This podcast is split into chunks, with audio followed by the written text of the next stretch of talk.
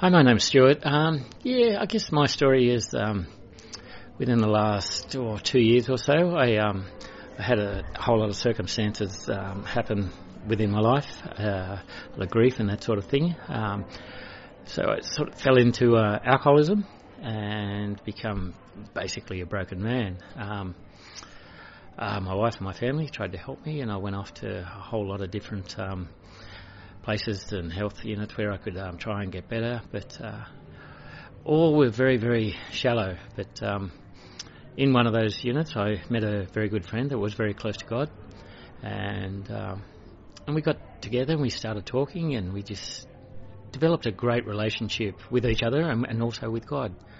And um, you know, I go to church each uh, each week, and we um, we catch up twice a week, and we have a chat. And I've gone from 12 months ago to being the um, uh, broken to um, being a, a, in chance of um, working at one of these places that um, and helping other addicts and um, and alcoholics and all that on their journey throughout life.